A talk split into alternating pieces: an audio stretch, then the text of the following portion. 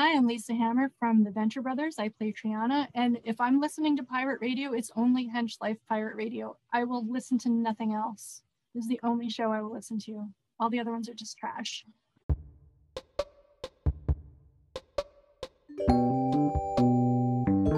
You know it's getting weird. I mean, look, that's like having Bob Ross stand up and be like, we shouldn't censor art. I'd hate to have to slaughter all of you in your sleep. uh, did you see that Bob Ross Banksy video? No. Yeah, it's worth checking out. Uh, Banksy went and did a piece on the wall, uh, on the wall, the exterior wall of the jail that housed Oscar Wilde, and he did the video with Bob Ross narrating it.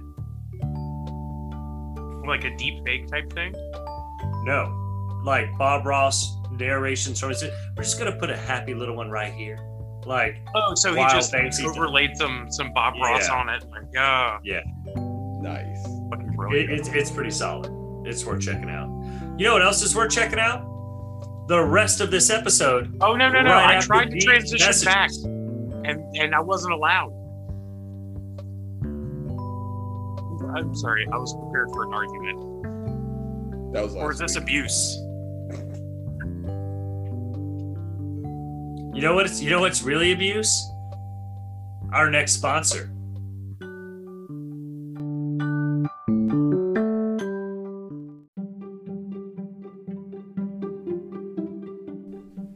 Well, hello there. It's me, Tiny Atoyny again. Have you or a loved one been a henchman that stormed Venture Compound and then awoke a reanimated corpse of their former self? Perhaps you had a college internship at Venture Industries and now experience hallucinatory dreams where you thought you had four arms and became a tribal people trying to take over the world called Palamon. Or perhaps your child attended a day camp and came back as a clone slug. If any of these describes you, you could be entitled to involvement in a class action lawsuit for hundreds of dollars. Please contact Tiny Attorney down on the bayou, next to the nuclear power station. Remember to look for the big fella on the porch in the rocking chair. I'll be the little guy poking out of him. Tiny Attorney.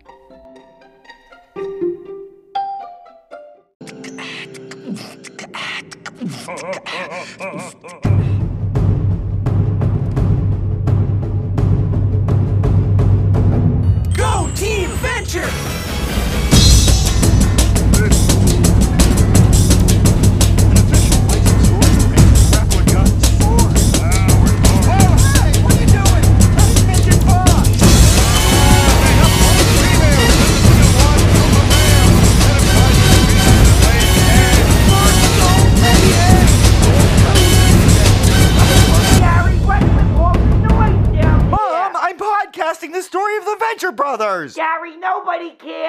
about the Venture Brothers. People care! Well, just be quiet. Alright, fine! People really need to know this stuff. And welcome back to what is now probably the episode you tuned in for. That is the second part of our one episode. An episode so good, it gets two whole parts. Uh, we are now one hour into a two hour recording. And I feel like this is a great place to pick up. So, when we left off, what commercials were you watching?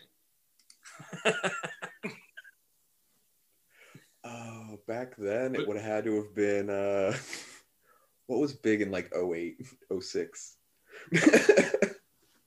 Well, at that time of night, Slap chop. uh, Slap Slap chop. Chop, Girls Gone Wild. Uh, Did you guys get the uh the insurance company uh, with the general? Yeah, Oh, yeah. the General. Yeah, that, like, those were big late at night. The spokesperson. Yeah. Do you remember JG Wentworth? yeah.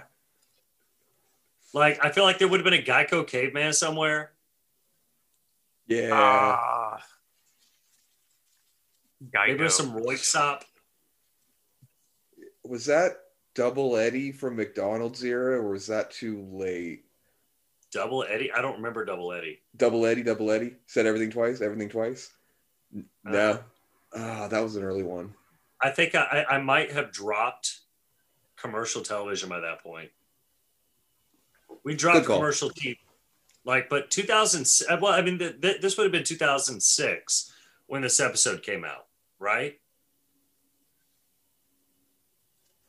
So, I, I, I mean, That- I, I feel like Girls Gone Wild is there. We probably would have seen some like commercials for like I don't know, watch Big O. Well, and plus we're getting into the later night. so you, you, you do get the classic, um, like the Sham Wow guy. Uh, gotta love Yeah. that guy. Oh, dude, yeah, no. Uh, uh, what was the the uh, OxiClean? Yeah. Uh, I also feel like you would have seen something for Tae Bo. Billy. oh shit! I forgot about that guy. Oh damn! Yeah, he always made me feel like a lazy piece of shit, even though I was like like twelve years old. Like, He was in a movie. He was in several. I well, I remember him in this like movie where he's like uh wise old black janitor teaches white kid karate to defend himself. well, I guess it was Tae Bo, not karate. Uh he was like an early 2000s, late 90s like uh just riff on on Karate Kid. Uh it was it was around the Buffy era, like I'll say that you know, pretty white kids in high school doing martial arts. trying to get off that Power Rangers buck. Yeah, yeah. Yeah, I think that uh, I think it's a good start. I think we should spend another 30 minutes on this topic. Well, especially since you just promised our listeners that we were getting on with it. And we are about to get it on with 30 more minutes of obscure commercials you completely forgot about. I think there is actually a podcast there where you just look at commercials from certain years and be like, dude, what were we thinking? I'm sorry, what were they thinking? Like, this made you want to get Zoo Pals? Really? Well, like I when I have days where uh like I'm just really maladroit, like I'm super clumsy. Like Word I of the episode. yeah, learned it from a Weezer album. Uh We could like, do a whole yeah. podcast series on the progression of the Now CD commercials and how they did get better eventually. Like, no, that's true. Damn. But no, like oh, we got like Now 45. Like, I, I have an idea. What if we created an album called Now That's What I Call, Now That's What I Call Music? Where it's just retrospectives of the retrospectives. commentary Oh. tracks for the, the the songs. Uh, but no, yeah, when I'm having like a day I can't do anything right, I call it an infomercial day. Like this is why I need like something to help me handle like a loaf of bread or like put my socks on or some weird dumb thing that I can. Is your do cat making too much noise? Is your window like? Are your windows letting too much sunshine in? It's like yeah, but those It's Venetian blinding. blinds are so old. It's like right. I feel like we would have had Snuggies around that time period too.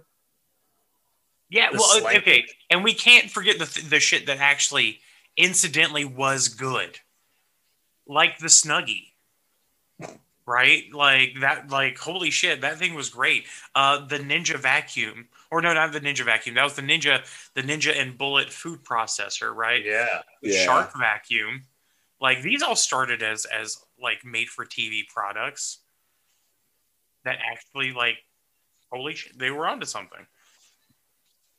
Uh, sex phone lines. is that still a thing? Are 1 900 numbers still around? Like, I feel like the internet sort of like exists.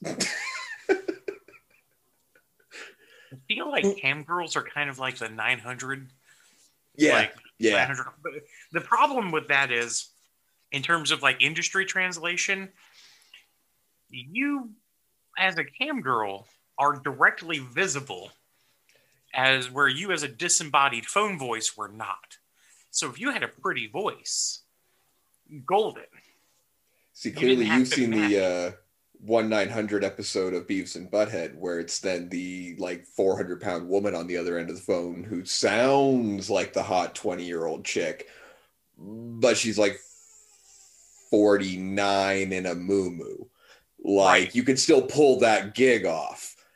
Wasn't Mm. that the entire plot of the Aerosmith Sweet Emotion video?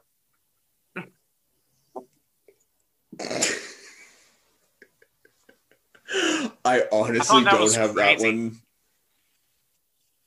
Like it was like this dude, he makes the call, and there's this like hot chick on the other end, and at the end of the video, it's like a woman who looks like Homer Simpson in a moo ironing. I don't have it at the top of my memory, but that would be abs- that that sounds about It's right. Dermot's They- mom. Yeah, Oh. yeah. You know what else sounds about right? The fact that within the hour, the entire Venture family will be dead, followed by dramatic music and letterbox. No, no, no. And then going back to the Venture compound where alarms go off, we are entering peak Brock Sampson.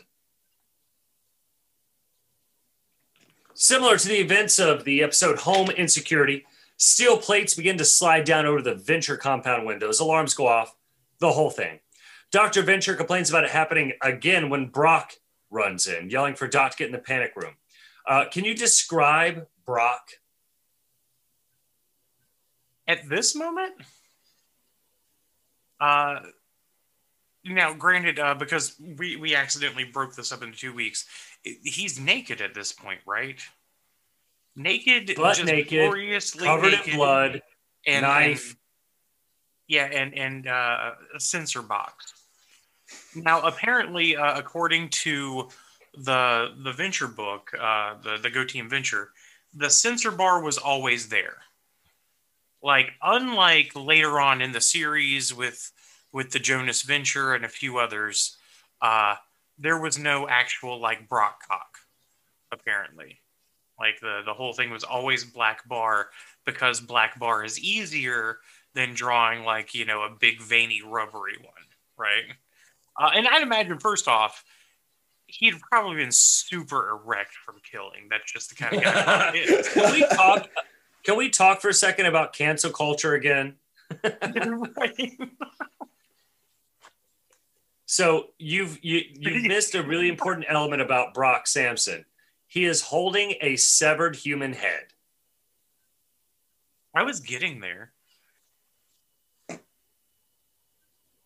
You would have gotten there if the power hadn't cut out in the entire venture compound, and then Rusty reminded you the backup generators were going to turn on. At which point they did, and then go off again, making Rusty Venture realize this is different.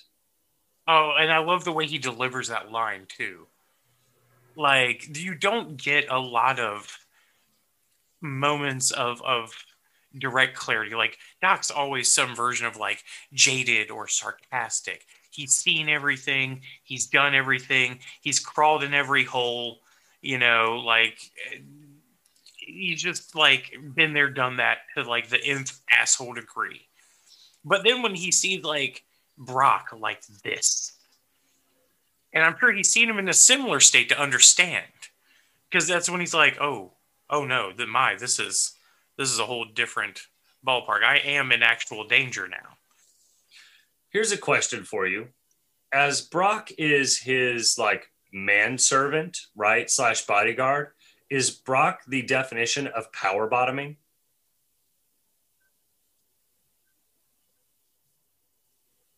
Mm,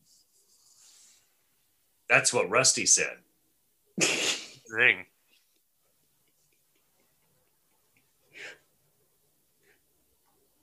I mean, The, the second you started describing it, I immediately thought back to that quote, that that story you were telling me about Aleister Crowley in the desert. oh, dude, right? I don't know what it was, but just the way you phrased all that just brought back up you telling me that story, and I was like, huh, does this d- does this adapt? So It's like Crowley in the air. yeah. So uh, Rusty. Crowley bottoming a guys so hard he went crazy.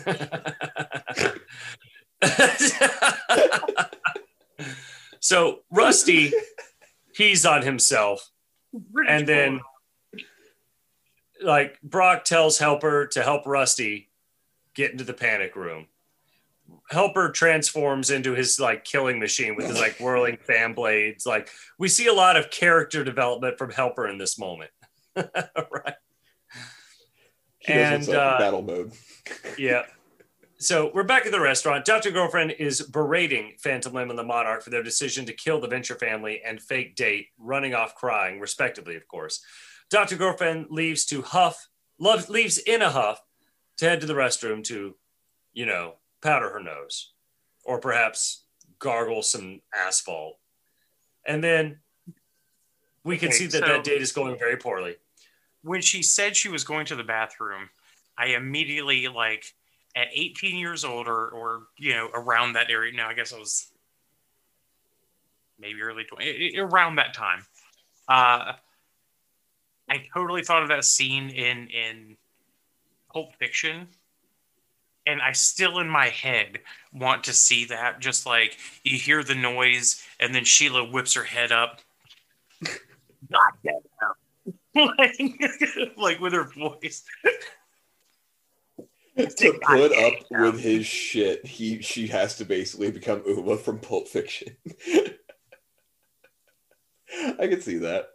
I mean, really, the difference between her and Mia Wallace, I think, is uh, not a lot. Like an acting career, like a failed acting career. Like uh, Mia Wallace, I, I don't know about her general arching as a person, but like uh, She got that one tells me she gets up roof. into hijinks. You know, based on what we've seen, like Mila She is and uh, Mia Wallace are not different people. I'm sorry, one more time. I she is definitely into hijinks. She's like, oh, my husband wants me to go out on a date with his employee. We're gonna need a whole lot of heroin. To Can you fair, imagine? Think- She didn't. I don't think she knew it was heroin. No, she thought it was coke, and that's why she snorted it. Like that much of it, Yeah, because she thought she was going to like party, party, not like you know slow the fucking train down. Can you imagine how different that movie would have been if she just hung out with Mitch Hedberg? they would have gotten high and been really confused when the neighbor Yeah, there starts would have been knocking on the wall. There would have been no dance contest at Jackrabbit Slims. They would have fell asleep in the parking lot at In and Out Burger. like, in the drive-through still, Yeah, yeah. where we all die there. So this next scene is one of Brock's finest moments. There's an assassin searching a dark room. He's got his laser sighted gun. A naked Brock lands on top of him and stabs him. And Brock, of course, does like, ooh. You, it, the knife goes in so deep you almost can't you're almost not sure if you feel it right but if you tell me what the target is, you might make it out alive, right? The guy says foreign robot. So Brock sides out the knife and Gil, the commando is like, I think you got the kidney. I don't want to die alone. don't go. Brock's like, I don't think I hit your kidney. No, you totally did. please uh, uh, hold me. Hold me? Okay. Uh, look, I, I'm sure I missed the kidney. I mean, you could bleed to death in like four hours, but I see a tunnel. I'm scared. Could you stroke my hair? This dude has no hair. He's bald. which, by the way, is a complete accident, according to the uh, the commentary. Like he was supposed to, he was supposed to have hair. Uh, Happy accident. yeah, and then like you know, I, it, it was an incidental joke that I, I think plays out. Like uh, as somebody who is balding, like I, I love the idea of that. Like you know, if I'm laying down dying, because hopefully that'll be in years from now, and the rest of my hair will be gone. The first words out of my mouth are gonna be like, "Stroke my hair." It's like, hold up, let me go. Let me go get your brush from 1998. They're gonna start rubbing my back.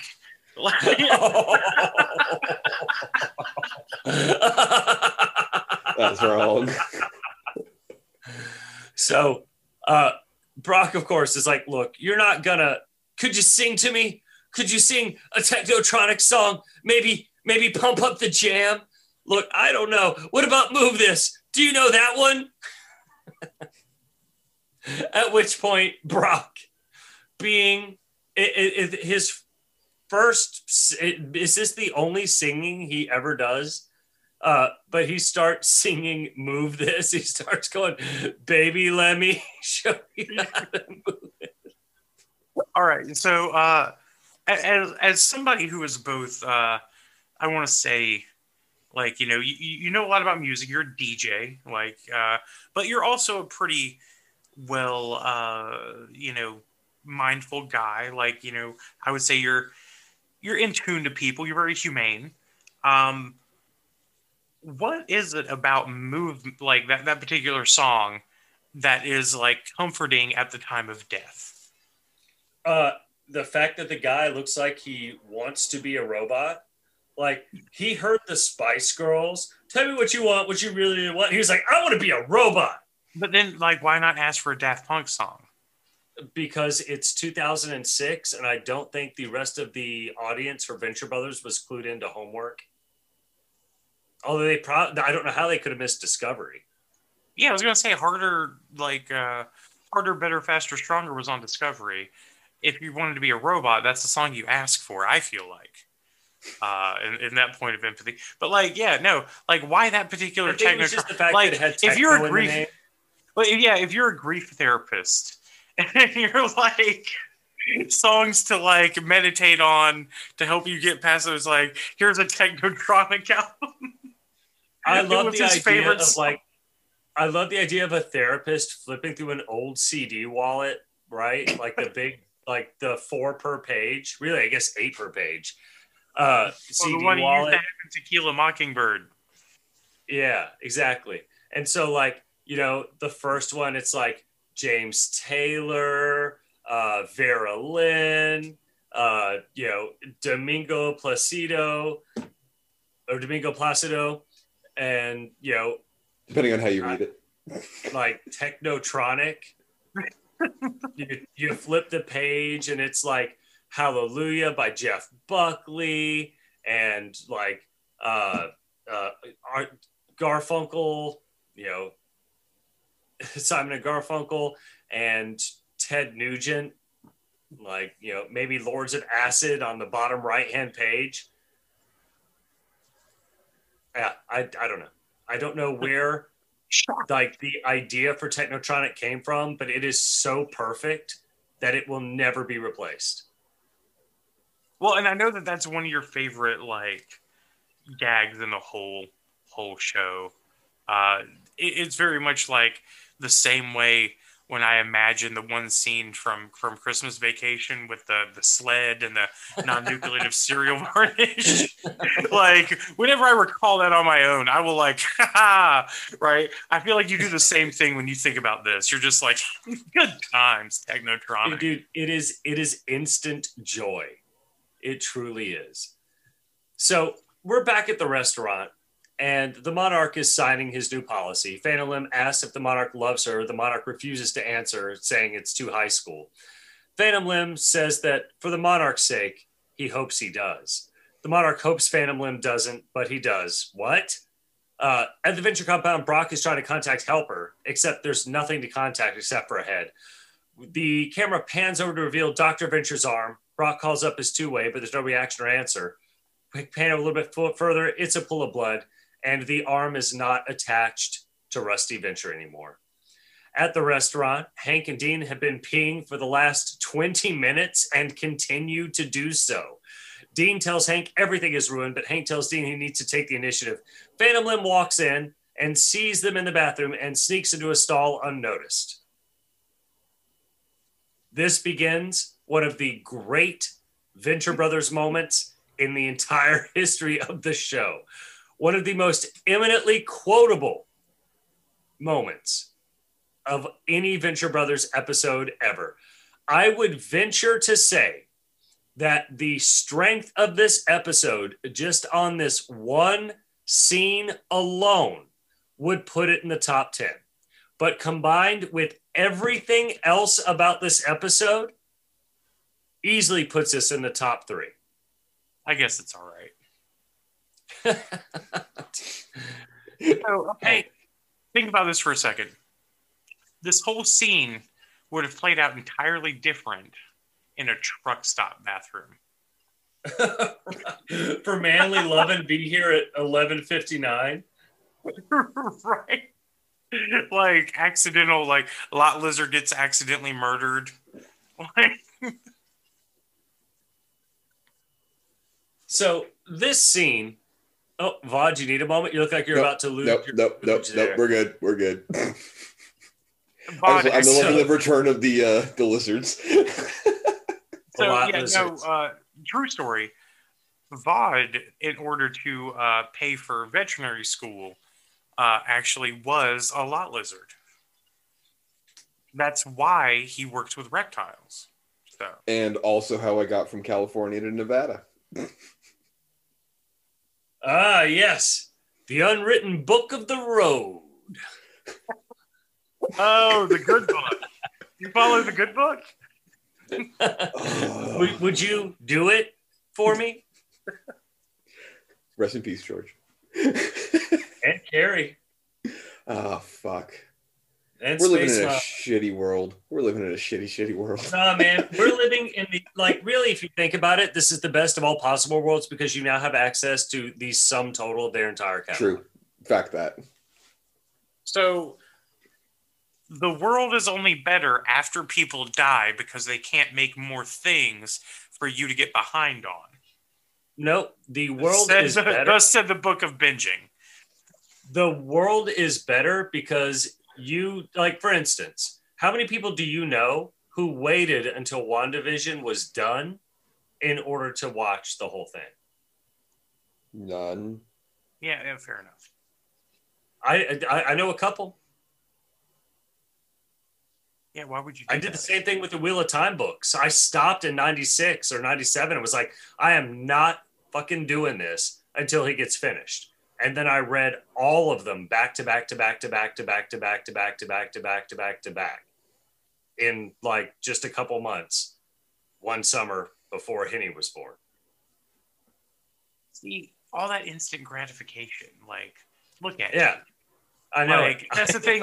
People are bitching. All like that thing that kills me. Uh, It happened when the boys came, like boys uh, season two came out, and then Wandavision. They're like, "Why are you doing weekly?" I'm like, "Gather around, children, around the con the floor console television, and allow me to tell you a time where you had to be at TV in a certain time and place.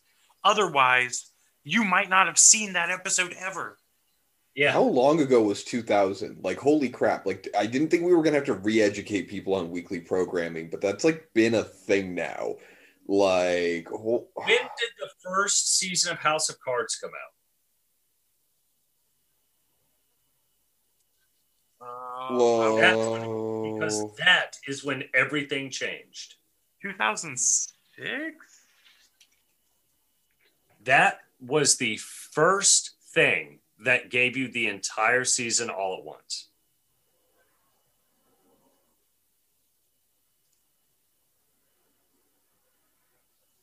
Uh, I feel like it was like 2013. yeah, 2013. I don't know why I thought it was so early. But yeah, Like, bear in mind, we've only had eight years of this. Like, it hasn't been that long. and yet they forget so fast.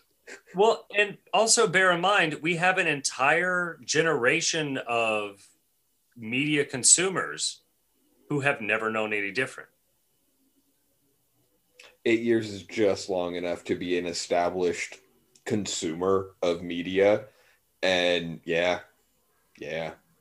Well, I mean, how old were you? And I know, like, for Beast, this happened really early.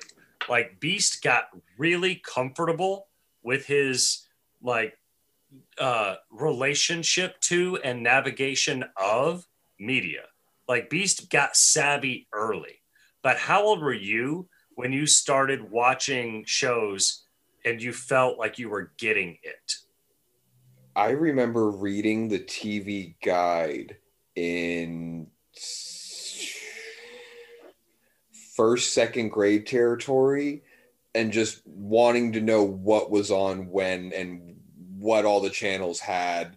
What were the channels that I didn't have on my TV and what were they showing? Okay, a couple of Um, questions. Was it TV Guide, like Paper, magazine Paper- TV Guide, paper or I was TV going to say, guide. was it the one that would come in the news, like used to come in the newspaper, The like the little Sunday book. Circular? the little book that would literally in the back of the book would have every movie that was going to be on television and the quick little synopsis blurb right, about right. what that movie was and i read all of those uh, that's how i know things about movies i've never seen before i know tons of things about movies i've never seen just off that little blurb i know a little bit more than somebody else about it and it all started with tv guides when i was as little as i can remember Do you remember prior to WandaVision the last time No. you had to wait? you, you had to wait for an episode to air because as venture fans we never got over this like we mm. were never so indoctrinated into the whole season all at once because that is not an experience we had as venture fans there's there's type A entertainment and type B entertainment in my brain. There's the things that get dropped weekly. I've followed a bunch of the uh the DC CW stuff, so that's all weekly drop. Um and then there's been the the B line, which is the new shit, which is, you know, here's a season, here's a season, here's a season. There there was always been like a, a separation for me, but I I guess when it's such big television as something like WandaVision or Mandalorian, people just can't fucking handle it anymore because they're just so I don't know if it's ADD or what, but it, it, it's just been become glaringly apparent basically since Disney Plus started dropping its own original programming that people can't handle it. the advantage of doing it weekly is that you are just extending the conversation quotient oh, for sure. It's what Lost used to be back when people gave a crap about Lost and talked about it every week. Like Oh, yeah, no, I was actually uh, I was working at a television station in in Wilmington. We were the the affiliate airing, uh, you know, Lost and and Thirty Rock and all that, and they had genuine like water cooler conversations about that, like fucking water. Like I blew my mind to how stereotypical it all was. It's like, did you catch Lost? I was like, no, I don't give a shit. I don't know. Uh, and then it was like all ostracized, and I was like, well, shit, I guess I'm gonna have to catch up. Uh, that's how I started 30 Rock. Uh, that show was a gift to humanity it really was. Uh, unfortunately, like lots of it's not aging well, which is unfortunate. Uh, but in other parts, I think are again treading that misunderstood line. Like the live episode with the Jon Hamm, uh, Tracy Morgan sketch when they're doing, you know, kind of talking about WandaVision as an ode to television. Uh, 30 Rock would do their live episodes, and their commercials were always like that same ode to television. Uh, and then they would do these like sketches and stuff, and they did like an Amos and Andy, and it was totally that same uh, line of like, we're pointing out why this is bad, but people are offended by the mechanisms we're using to point out why this is bad. Because it was one of the funniest things I'd ever seen. Like the the actual black guy snapping and finally decking the guy who is like in blackface for his portrayal. It's like, well, yeah, of course that makes sense. Duh. That's the thing. Like you always kind of, you, you always want to see is like, how did that guy not beat the hell out of him for being a racist dick like six feet away, right? and and the, the sketch gave that to you. Um, but now it's like one of those like, well, Jon Hamm was in blackface. It's like, yeah. Otherwise, he wouldn't have gotten punched. That's the fucking point. Like, it's literally a punchline. It is literally a punchline. That it is. You know, this is where we get one of Hank's better punchlines too. Where Dean points out that Hank has a stain. He's like, ah, duh, come on, why does that always happen? I shook it so hard I almost hit that pink puck.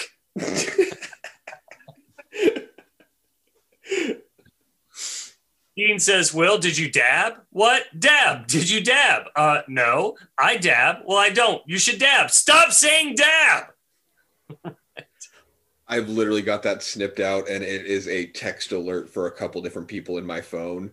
Uh, Nice. Just do you dab? it's just like yes, there you go. Very nice. Dab. Did you dab? I dab. You should dab. Stop saying dab. It- it's up there with it's on, it's off, it's on, it's Yep. off, it's on, Yep. it's off. Yeah. One of my favorite just scenes with the boys. You know, Like, I actually had to. Uh, well, you know, I actually had to say that to to my kids, unironically. I was telling you about it. Uh, my kids have started watching Fortnite videos, so they're Oh. learning the dances and stuff. Yeah, it, it's Just Ah. wait. it, it's worse than the Thomas phase because I can get into trains. Uh, I, I don't know if I can do any of this crap. So they start dabbing, and everything's like, Dad, Dad, dab, watch me dab, Dad, dab. I'm like, stop saying dab. And then I just hear Audrey die from the kitchen. like, yeah. I'm like, oh, that's that's funny. Like context. Haha. I, I have also imagined this conversation taking place in a reboot of a Cheech and Chong movie. ah. uh, nah. Do dab? Stop saying dab. Do dab? I dab. You should dab. And that is actually why it's on a couple of people on my phone. There you go. There you go. So Do you dab? As a matter of fact, uh, Once you So- get over here, uh, yeah. speaking of getting over there quickly, Brock. Oh, we do it slowly. Brock is in Adrian, still naked, still covered in blood. Dr. Venture is calling him on the two way. Brock tells Dr. V he's on his way to get the boys, but Dr. Venture mentions that he's not okay. Uh, Brock, I'm not okay, not in the least. Dr. Venture is sitting in the panic room, surrounded by his own blood. The only thing keeping him alive is their lack of storage, specifically that he has the Christmas tree stand acting as a tourniquet on his bloodied stump of an arm. Naturally. well, Of course. uh, he's like, even like deadpan fire Brock, like, Brock, if you Yeah. don't come help me right now, you're fired. Yeah, right. This is your employer. Yeah. I love all the pomposity of like of which he delivers that, and I get that this might have been like a retcon thing. Which, by the way, retconning a jerk to make him look like more of a jerk, brilliant. Uh, or or a happy accident. I don't know. It, it could go either way with Venture Brothers, but like we assume for a long time that Brock is paid by you know Venture when clearly he's paid by OSI, i.e., taxpayer dollars. Uh, you know, to, to bodyguard Venture for you know whatever reason, right?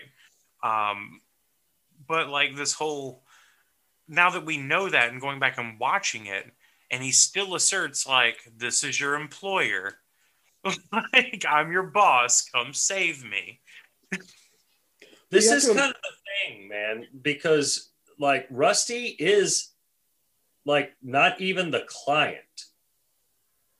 But you have to imagine OSI sold it to him that way. There's no way Rusty lets OSI just sort of drop Brock on him unless OSI kind of like gives him a little bit of a ego boost and being like, "Oh no, you need the protection. We need to like there there had to have been some ego stroking going on to get Brock into there. i think that's in the the unicorn in captivity episode i think that's what that machine does it's technically it's called the ego stroker so no spoilers like we're getting ahead of ourselves They used a prototype back then. How many times do you think Brock has had to watch that?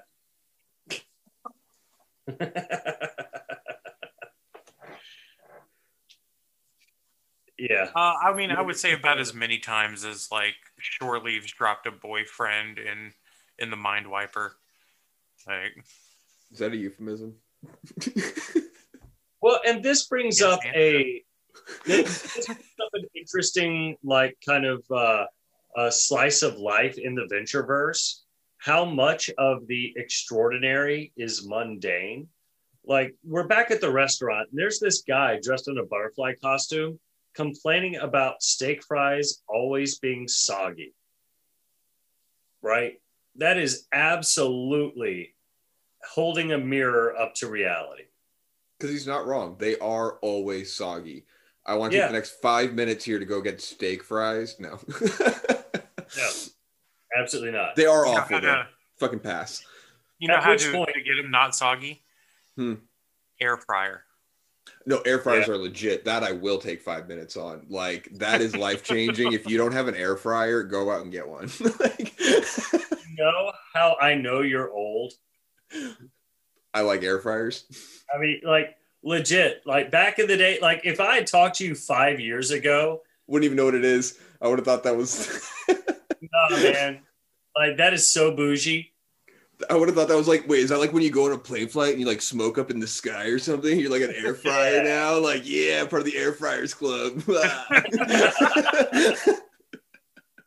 and now I'm like, but if you set it to 375, you can really reheat those. The air fryer is when you and your buddies are in economy and you just make fun of the steward or stewardess. That's the Ah. air fryer. The Air Fryers Club. Yeah. So this is where we get to one of the great Hank lines of all time. In the bathroom, Hank is trying to get over his stain problem. Brock contacts Dean, who informs Brock that they're both safe at the moment in the bathroom. Hank gets the right idea to hold onto the wall and wave his crotch at the hand dryer, and then proceeds to deliver the following line it feels like somebody with a fever is yelling in my pants. Perfect. have you ever seen the hyperspeed gif of him just like humping the wall at like 50 speed? That is one of my absolute favorites. It's so Um, good. Well, okay, let, like let's talk about a couple of things real quick. This is one of those I think things we don't think about. So when you're watching a show and there's a couple in the bedroom, and if they're you know of opposite, uh, you know gender, usually you don't notice this, but the the sheets are L shaped. You know, Yeah. cover the woman's breast and down to the man's waist, right? And they're literally cut into the L shape to facilitate this why is there a handle like a handicap bar over the hair dryer like the hair dryer the, the air dryer like Was it a why- handicap bar? I thought it was the. I thought it was just the the trim at the top of the wall. no like i mean like you can when you're like when you look at it there's there's i don't know maybe two and a half three you know three foot of cartoon space uh in this bathroom Yeah. Yeah, like it, it's like uh, either one of those handicap things, or it's like where they put where they would put a a hand towel, but instead they just put a hair dryer there. It's like I'm gonna hang my or not hair dryer, like hand dryer. Like I'm gonna hang my hand dryer poof, right here. You know, I gotta. Is I gotta. bar? that the electric hand dryer is one of my least favorite inventions. And it pretty much boils down to this invention was so bad, they had to put labels on it talking shit about paper towels. Well, but it passed the the robot chicken test, as as clearly proven in this episode of Venture Brothers. The robot chicken test uh, concerning any form of technology is a simple litmus test of one question: Can you fuck it?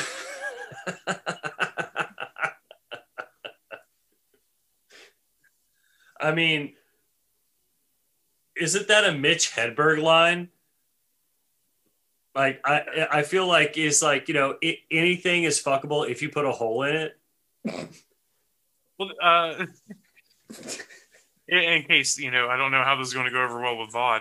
Uh, there is a Demetri Martin joke about Ooh. any toy can be an adult toy. Uh, location, location, location. Oh yeah, uh, no, it, it was every book is a children's book if the kid can read. That that was the Hedberg line.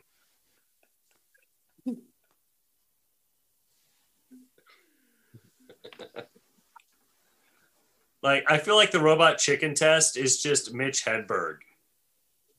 And you fuck it? Yeah. You think Mitch Hedberg went around trying to to fuck various versions of technology? No, no, no. It's just like it, it's it's uh, like anything can be fuckable if you work hard enough. I don't. Mm, I don't know about that. Like, Name I don't want to talk about like the presupposition of things you can and can't fuck. like it just it, it just got me thinking like you know uh the the the state showed us that everything was fine as long as it was through the hole in the sheet and i've seen barry hump a fridge well, I mean, at some point, you think like you know, anatomical standards get in the way of things. Like, for instance, I have this Coke can. This Coke can already has a hole. Now, I could treat this thing like I treat my missus back door and just go. But that's going to hurt me because this is an aluminum can, which means there is no fucking. You could. I'm It's in another sense. Yeah, I mean, you know, or I'm I'm fucked in a whole nother sense. Like that's what I'm saying. I don't I don't think you can fuck anything if you try hard enough. I appreciate like the the spirit of that. it's more of a zen koan like i'm just not convinced that the robot chicken test is all that applicable It- it's it really only of a- deals with technology. Like that's the thing. Like that's the whole thing. You have to remember. It's they're at a science conference and they're debuting like a robot that can do all the things for you. It's like, yeah, but but can you fuck it? And that's like my my litmus test for like, is this going to go anywhere in technology? Smartphones? No, you can't put your dick in it, but you have a pocket full of porn at all times. Yes, you can fuck it. You and I Roombas, we thought were a great idea. of technology Well, no. Roombas were dope. We thought those were a good idea. Segways, eh, whatever, but like blah blah. They're both going out of style. You know why? You can't fuck them.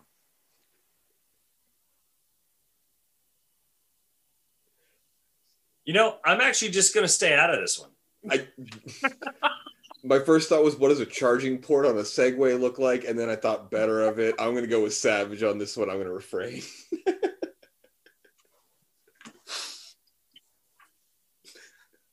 Although I will say, before we clarified that it was technological based things, I was trying to figure out how to fuck a Rubik's Cube, and I couldn't figure it out.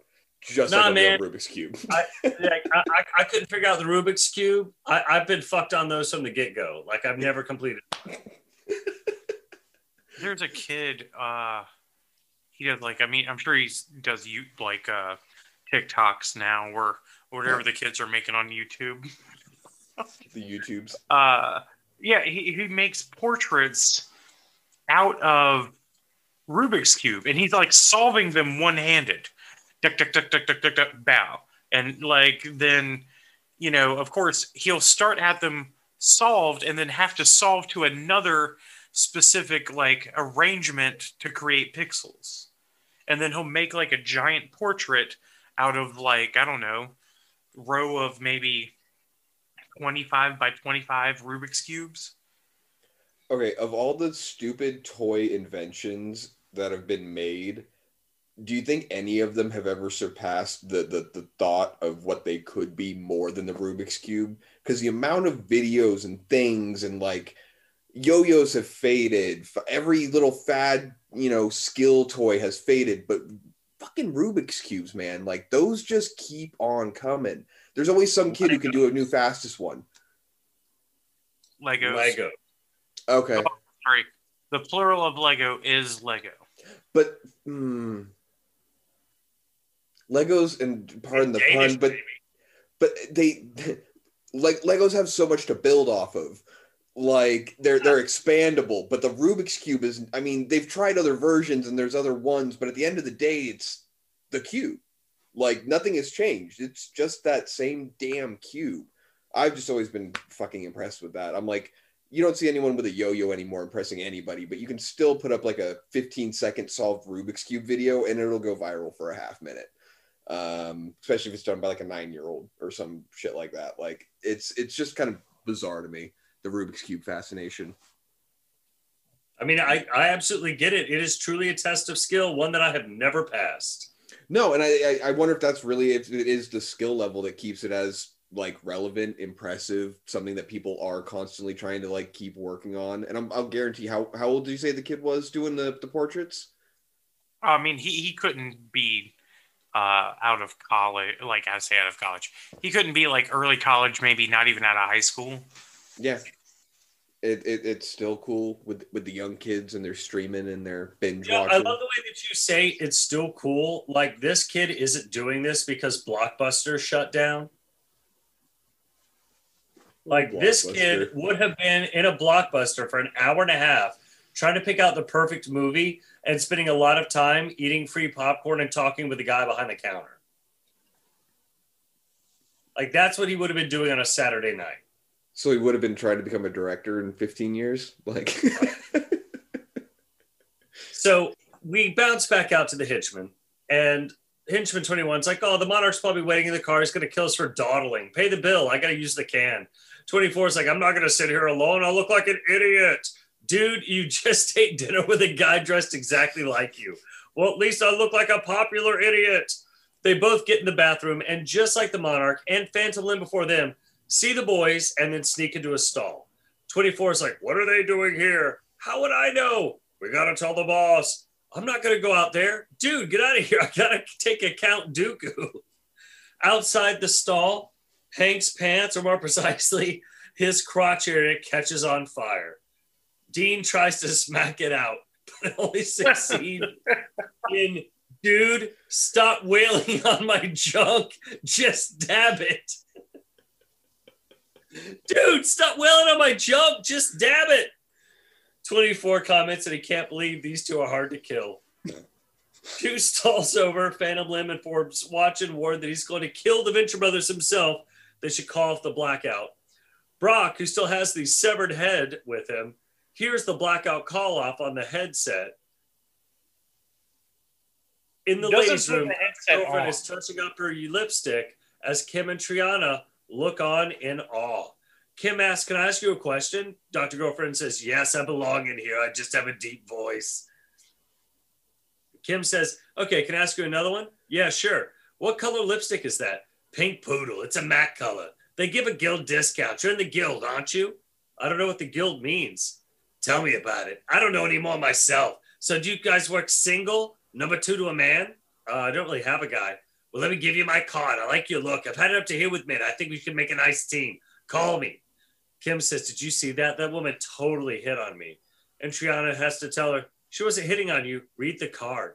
Oh my God, I knew it. She's a supervillain. That is so cool. She thought it was a bad guy. I'm so going to do this. Setting up one of the great things that never happens in the Ventureverse, much like the Cha Cha Slide Part 3 never happened. Yeah, where do you go after you uh, pump the cha cha slide that hard? Uh, apparently, you go to Florida and get all Christiany. Uh, it, it, it worked for MC Hammer. it did. Who is apparently winning some Twitter points uh, over some some philosophical things. Uh, I, I immediately steered away from that. Like I've got too much mental heavy lifting to go on. I don't technically exist. That's kind of a thing I'm dealing with right now. Uh, so I couldn't deal with MC Hammer telling me I didn't technically exist either, or maybe I did exist. I don't know what he had to say. Uh, it's you know Schrodinger's tweet at this point. right. don't touch that. If MC Hammer drops some knowledge on a tweet, but you don't read it, did it really happen? so we're in the men's room. Brock jumps through the window after crashing his car into the wall, tumbles to the ground, lands in front of the boys. naked and covered in blood, in blood, and now also covered in glass. To which Dean just says, "Naked." that is truly observational humor. Brock motions for the boys to leave the bathroom. He then quickly sneaks into the first stall and puts his knife to 24's throat. 21 is sitting on the stall and shits. Like, you hear the splash noise. 24 tells Brock they didn't do anything. Brock says he believes them and heads over to the like the next stall. But of course, 21's like finally dropped one. 24 says, "Yeah, me too." So going back to this magical bathroom with the weird handles, right? So, Yeah. like, we've got loaded stalls. Everyone's in a stall. The Venture Brothers are outside the stall. There are multiple conversations happening, and nobody else hears anyone else. It is the world's loudest hand dryer. or the world's soundproofest bathroom stalls. Like the the the owner is like an anxious pooper, and so he's like, "No, I can't hear anybody when I'm taking a deuce." And I'm the manager of this fine establishment. I don't get my own bathroom. I am a good leader. I go where my people go. So this whole room has to be soundproof. Do you hear me, Jerry? Soundproof the stalls. So, do you you ever notice that bathroom fans make a lot of noise? You know, Yeah. you, we've had this talk before. I don't think that that's a design thing. I think I that that truly does it on accident. I truly believe that is their function. Their function is to cover up the sound of your ass. Dude, there are you will never see a Dyson bathroom fan.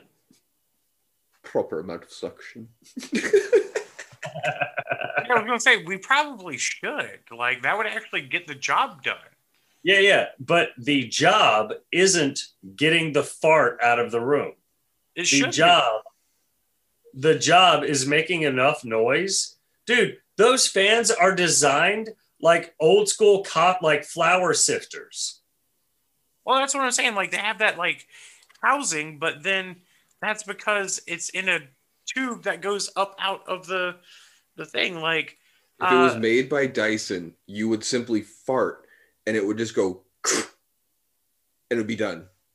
yeah, it would I- be I'm the with Savage. floor I'm with next to the Savage. toilet, It's- like sucking the odor out. Uh, now I get you, like, but like to you, this thing is like the end of Hamlet. It's all sound and no fury. Like there's nothing, there's no point here. Like was it all sound and fury signifying nothing? Like, uh, you know, it's just a fan. But then wow you you just dropped a faulkner Faulkner, not Hamlet. I don't know why I got that even like remotely crossed in my no i think that line is from hamlet was it Hamlet or Othello. yeah but but the book was called the sound and the fury Oh, okay, yeah. Um. Anyway, Yeah, it was that was a line from the yeah, yeah, yeah. i i, I both riffed and whiffed and that's my point. No matter what, you're going to smell it, and we know who will have dealt it. Like the fan, I think is. Gas rises. Why put it at the top of the room? If you so what you're telling me to is we all noise, need to be we all need to be Jim Carrey and Ace Ventura and just walk right out of that bathroom. you do not want to go in there. Woo! Own it, man. well, I mean, it's just polite. Like, unless it's an emergency, unless like you know your tum tums are really giving you like a mighty push downtown, like, uh, maybe you can hold it. And now they've warned you, and now you don't have to go in there and literally have molecules of shit float into your nose. Because, fun fact, when you smell a thing, that thing's molecules are in the air. Think about how wonderful and gross that is. It's almost as wonderful and, and gross as sliding over into the next stall and finding the monarch there That would be pretty wonderful and gross. saying likewise that he had nothing to do with it and informs Brock that Phantom Limb Hamilton, Phantomos, the humorless dick, is in the next stall, and that he did all this to show off to Dr. Girlfriend. To which Sampson slides into the final stall. Ah, Brock Sampson, the venture mule. Do you always hang out naked in the men's bathroom? Why'd you do it? Why do men like us do anything? Because we can.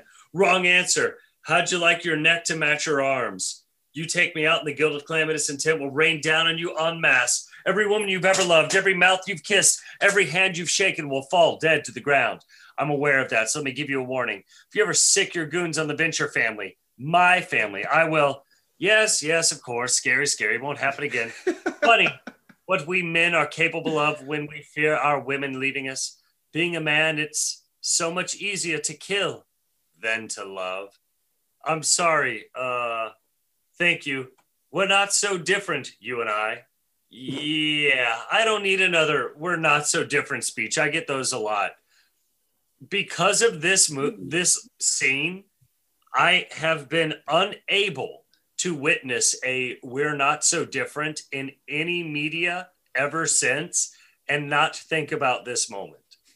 So, This is the ultimate we're not so different moment. Uh, okay, uh, Vaughn, I know you've got some some anatomical knowledge and and uh, you know, He's Savage, married. you've been to college.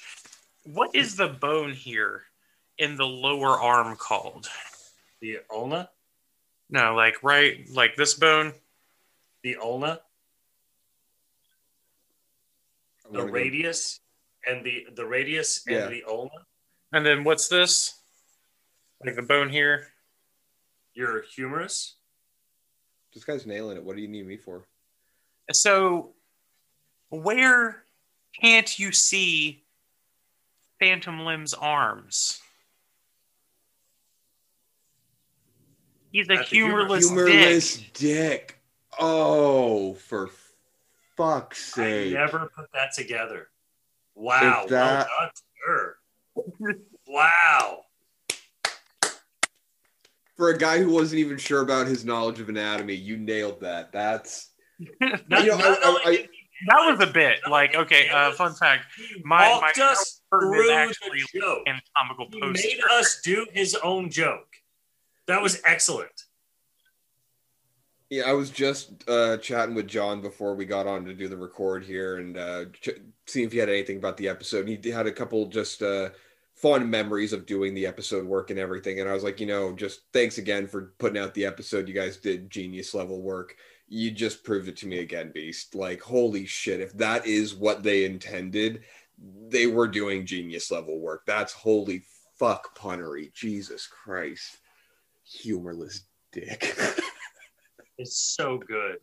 These men Although- are word smart. I'm saying that about every uh, tripod animal now I run into if they're an asshole. Like, because you do, you run into a surprising amount of little three legged dogs and shit. But if they're an asshole, ah, he's a humorless dick. That's why they have three legs because using you ran into them. Mm. So the fi- we say humorless dick, but uh, they decided they're going to shake hands. Which, can we be honest, inside a bathroom is kind of weird, especially when one of them's naked. Like, so Well, one of Like- them's naked, and the other guy you can't even see his fucking hand. Yeah, like Brock reaches out his hand, and then there's a kind of a pause. Phantom Limb shakes it. Brock's like, "Huh, you know, for a minute I thought you were going to do the hand thing." And the Phantom Limb says, "So did I." It was uh, it was the closest thing to a decent joke he tells. So back in the restaurant, Dean and Hank rejoin Kim and Triana. Triana asks if they want to get dessert. Dean does. Kim says, "I'm going to be a supervillain." Hank says, "I'm going to be Batman." To which Hank and Dean say, "Go Team Venture!" And we get my favorite part of the episode at the end of the episode, which is the fact that there's a spinning gobo light on Kim and Triana when the boys do the Go Team Venture. Yeah, like Did you when notice they, it? when they hit the Go Team Venture, it's like a an element that happens in the world, and you can see shadows that it casts. Yes. Yeah. It, it, it was amazing. Triana says, dude, I warned you. To which Kim says, I think I just found my first arch enemies. roll in credits. Fucking We do get our uh, our stinger here. Back at the venture compound, Billy is playing with the mechanics on his robotic cam, which is totally a reference from Empire Strikes Back, where Luke gets his replacement hand after Vader cut it off. Uh, Billy's like, "Oh yeah, it's a musical. You never get to see anything." Referencing, of course, the best little whorehouse in Texas. Well, you're as good as new, Doctor Venture. Don't lift anything for a while; your arm might fall off. Really? No, I'm joking, but seriously, don't lift anything for a while. Thanks, Billy. What are you doing there? Oh, nothing. The hand gets kind of buggy when I use it for delicate work. It's fine now. How'd you get that thing? That's an excellent question. I have no idea. This, of course, the payoff to a, series of jokes that started earlier when everybody arrived at the restaurant with Phantom Limb and Billy Quizboy's history. So I've lifted that line a couple times at work, training new people on things that are really serious and scary. And I'll just be like, "No, seriously, don't do that because this might happen." Are you serious? No, no, no, no. Yeah, yeah, no. Don't do that though, because that seriously will fucking happen. like, you go into it's a like great the mood. tension breaker when you're training somebody on something that they might be terrified about. Just that little level of humor, but also seriousness. Like it, it it's a, it's a good training technique. So I feel like this episode is the absolute apogee of the boys as a unit. They are on a date. They one of my favorite parts about Hank's character is the way he just pastes his fantasy life onto the world around him, which we saw. Like, remember the Trial of the Monarch with Mecha Shiva? right. They're just copying and pasting their interior lives onto the world around them. You know, I about died when he said uh, he was it speak, speaks a was it dialect of Sanskrit, Yeah. yeah. dead languages. Um, no, uh, I I love that. Um, you do very much get that brother interaction. Um, nothing's funnier uh, on on a lot of levels, like on a comedic level or a sibling level, when drawing shots are involved. Uh, especially like if you can create a situation where like it's imperative that you hit somebody in the groin, i.e., it's on fire or there's a bug or whatnot. Like that, that's just funny. Um, but then you know, again, kind of highlighting all that is at the end of the the whole bit, you know, they come back around and they don't even care how the date went. They were just like, the Venture Brothers went on a date. Yeah, we're two wild and crazy guys. Like, and the only action either of them got was one of them getting punched in the groin by the other one. Yeah, he got his, he got his junk wailed on. Uh, That's is that like first base? No, I think you got called out. Like, I also love how fast Hank's response to Kim's "I'm going to be a supervillain" was. It's like I'm going to be a supervillain. I'm going to be Batman. It's just bam, done, set, game match point. It almost Game looked like he was saying it in his head, like reflecting on it to himself, but he just happened to say it out loud at the perfect time to kind of fit with the conversation. Well, and you know, to his credit, he is paying attention. He is following along with the conversation, and he is affirming that statement with his own intent. well, and uh, I mean, I, I don't know. I'm kind of with Vaughn on this one where I feel like he just happened to be thinking about how much he wanted to be Batman. and then she's just straight up like, "Yeah, I'm going to be a superhero." It's like, no shit. Like I was thinking about how much I want to be Batman. like this was him genuinely opening up, being vulnerable with her. Uh, and I guess we need to go ahead and point out like the the elephant in the room. Uh, spoiler alert: him goes no fucking where. Nowhere. Like that whole Nowhere. thing. And they even make like a point to make fun of people for thinking it was a thing that was going to go somewhere in the commentary. They're like, like they arched us with this. Well, and you know, honestly, the idea of Kim arching the Venture Brothers was hilarious. Like, just the head canon that evolved around this was really good. I think we even elaborated on this in an earlier episode. You know, like, you know, her working at a Hot Topic and like trying to, you know, they go to the mall and try to convince the Orange Julius guy to toss broccoli in, you know, or like, what, you know, how, do, how does one arch from behind the counter at a Hot Topic? Hmm. like i just the idea was fun because it, it was you know it was kind of like what does what does arching the venture brothers look like when it's like high school but not like mean girls high school not heather's high school Oh, No, it can totally go Heather's. like, Like, fast times at venture high No, it can totally go Heather. What- Somebody can die. That's the whole lots point. of people do Like, well, like I I think that would be amazing if if Kim accidentally had killed one of the Venture brothers and was like, "Oh, sh- realized this wasn't a game anymore," but then he came back, and that just broke her like mind. She was like, "What is reality? Did you know about the Berenstein Bears thing too?" Like, um, no, I mean, uh, I see why they didn't really take that plot anywhere because again, they were just kind of giving. It was all junk stuff. Like, let's be honest, uh, Triana is kind of just a junk character. Uh, they didn't really mean to even give her as much development as they were. Basically, it was literally there to reflect development in the boys. Now, and Yeah, I love hey- the way that they well, and I love the way that Jackson and uh, Doc described Triana in relationship to like boyhood. Triana's the girl in the neighborhood that you would like at the age of 12, you would just go ride your bike past her house. And like when you're riding your bike past her house, you know, you stand up and try to look all badass, maybe try to do a wheelie nonchalantly because, you know, that's how awesome you are.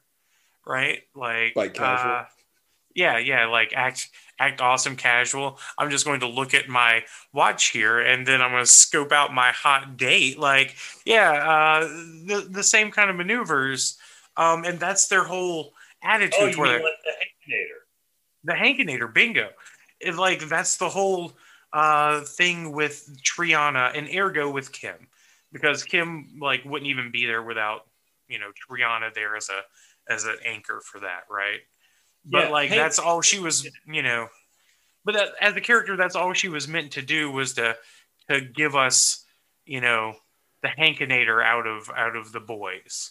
You know what I mean? And I, I granted it was like this weird white trash version of it but like living in like a double wide subdevelopment in like you know the fucking swamp boonies of north carolina like there were totally like a couple of like cute girls like way farther down the subdevelopment. I totally rode my bike past their house trying to get incidental attention.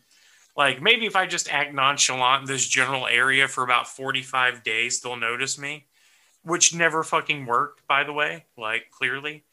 Uh they noticed beast. They were just too self-conscious to approach someone of your magnanimous magnitude Well, also, um, like I didn't have a truck. That was a thing. i bet you could have gotten a lot of dates if you had a skunk I had a skunk. yeah or maybe painted a cat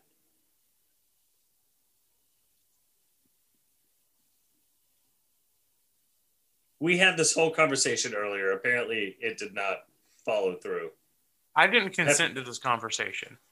neither did the cat.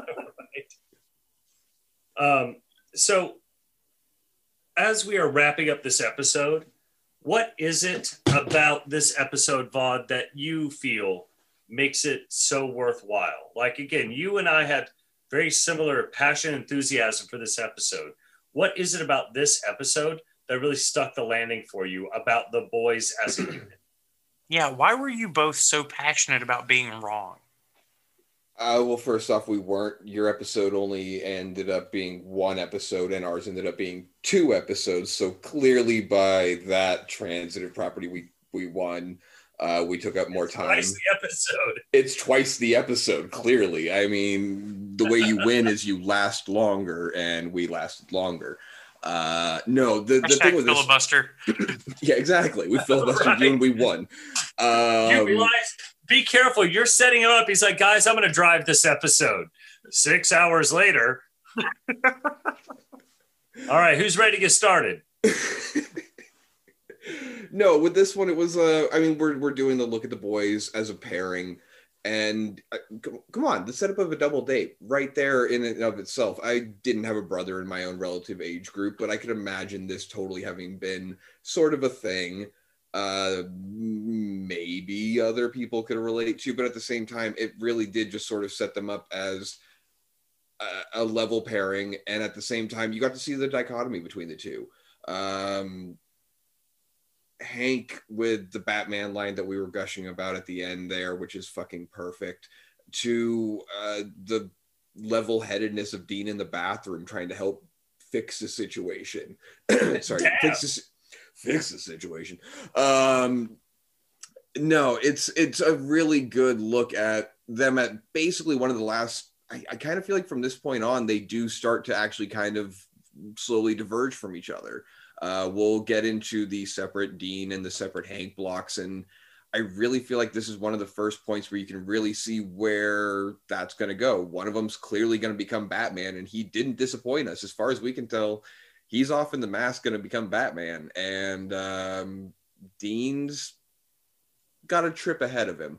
Uh, his isn't quite so clear cut, but um, once he loses his brother, sort of, that's when you get to see Dean become Dean.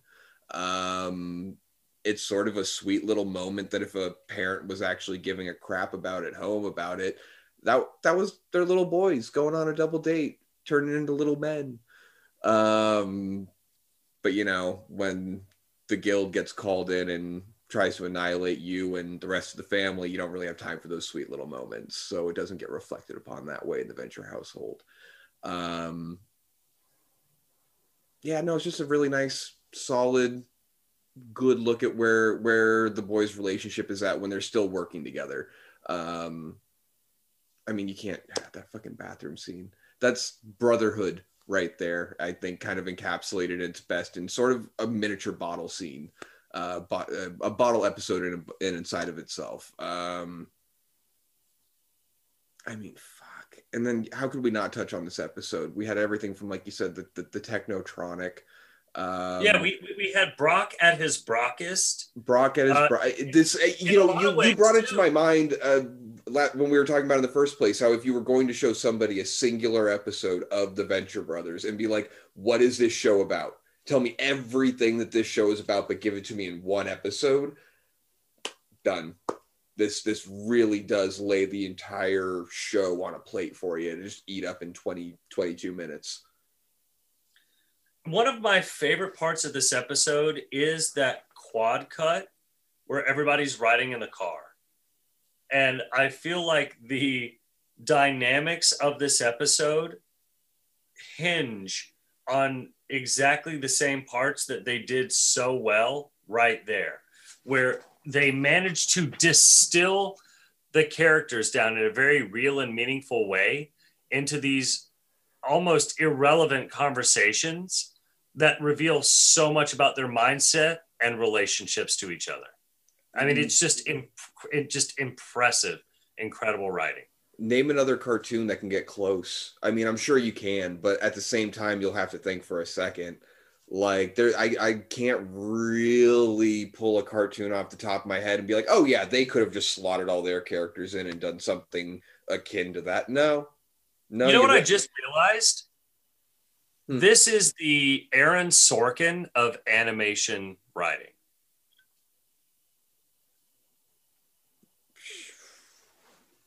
Yeah. Mm. Ah. Ooh, Beast, you um, disagree? no, the thing no. that impresses me No. most about Aaron Sorkin is Aaron Sorkin's characters always sound like themselves.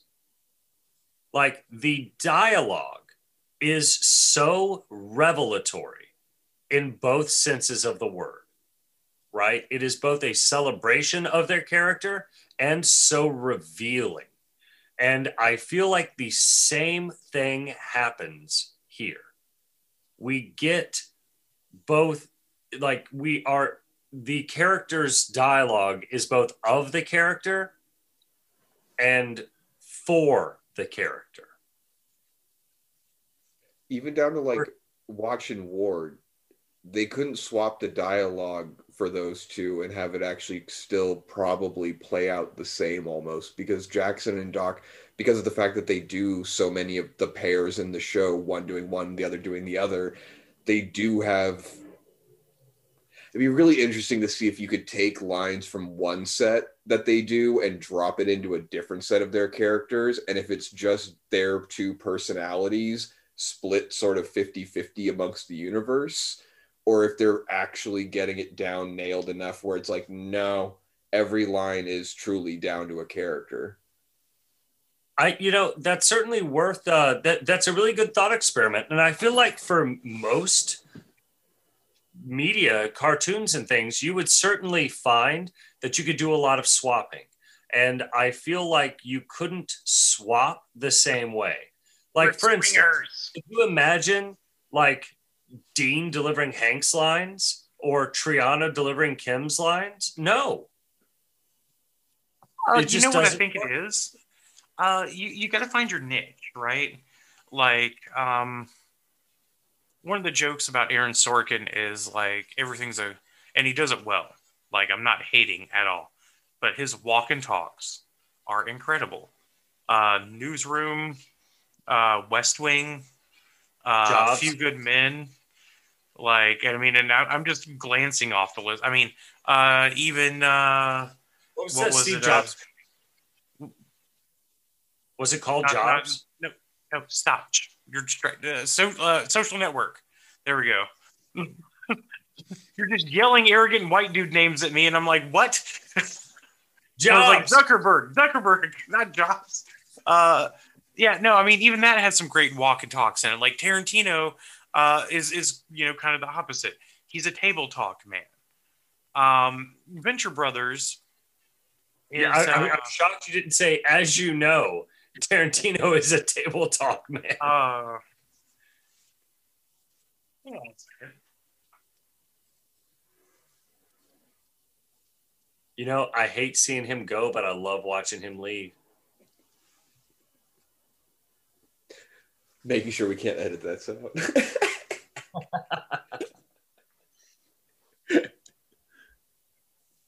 Well, ladies and gentlemen, thank you so much for joining us for another spectacular episode. Oh, never mind. He's back. No, we're, we can go ahead and wrap that up. Uh, I think somebody just fired a gun off across the block. I'm gonna, I'm, I'm, I'm gonna call some. guy- I'm gonna be the neighborhood snitch. I don't even give a fuck who knows at this point. I got kids, so All right. Well, and Go thank, ladies and gentlemen, thank Team you for joining us for what is hopefully a safe episode of Conjectural Technologies, a venture industries podcast. I'm your host, Professor Brock Savage. We are joined by my longtime companion, the inimitable and quite targetable Baron Beast Lamode, and of course by our resident dinner theater denizen and neighborhood window watcher and window closer, Just call me Tom. Bird, Bird Flipper, the vaudevillain.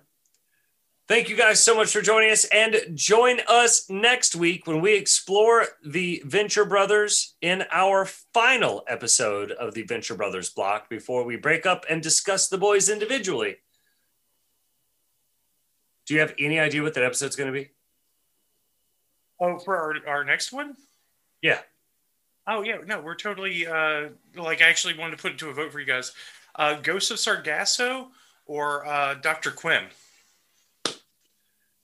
you know my feelings on Ghost or Sargasso, but I, I'll- I'll I'll do whatever you guys want. I'm inclined to go Dr. Quinn uh, because I feel like the foil of the daughters is an interesting one. And then we get to get into the whole uh are they ventures or not? Yeah. Well, okay, how about this? Since we know that you're wrong about Pirate Captain, we'll just go ahead and do Dr. Quinn. Uh, I am still ready Wrong about Pirate. Captain. to show me the true glory of Pirate Captain. I've accepted that it's a thing I'm going to accept. get your uh, pirate captain block ready. right. We're doing we're doing five episodes. Uh, no, that'll be a learning bed on Pirate Captain. Uh, you know what? I, I, I'm down. I'm ready to get schooled. Be be safe, brother. all right, guys. All right, later, y'all. Go Team Venture. Good evening. Yo,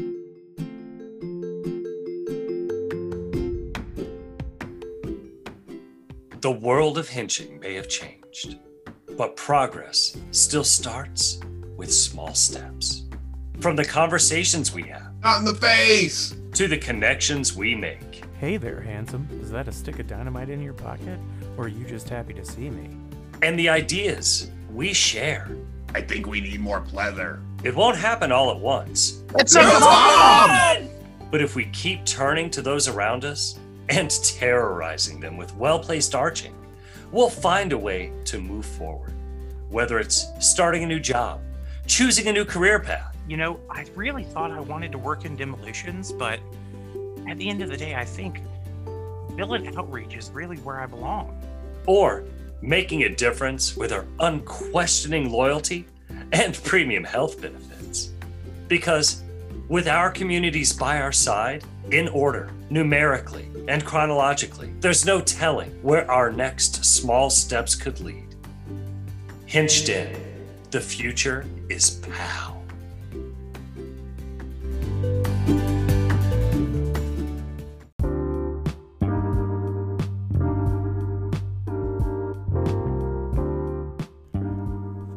Conjectural Technologies Podcast is hosted, produced, and researched by me, Beast Lamode, Professor Brock Savage, and Vaudevillain. Edited by Beast Lamode and Vaudevillain. Intro music produced by Professor Brock Savage. Email us at conjecturaltechpodcast at gmail.com or find us on Twitter at conjectech underscore pod. And go Team Venture!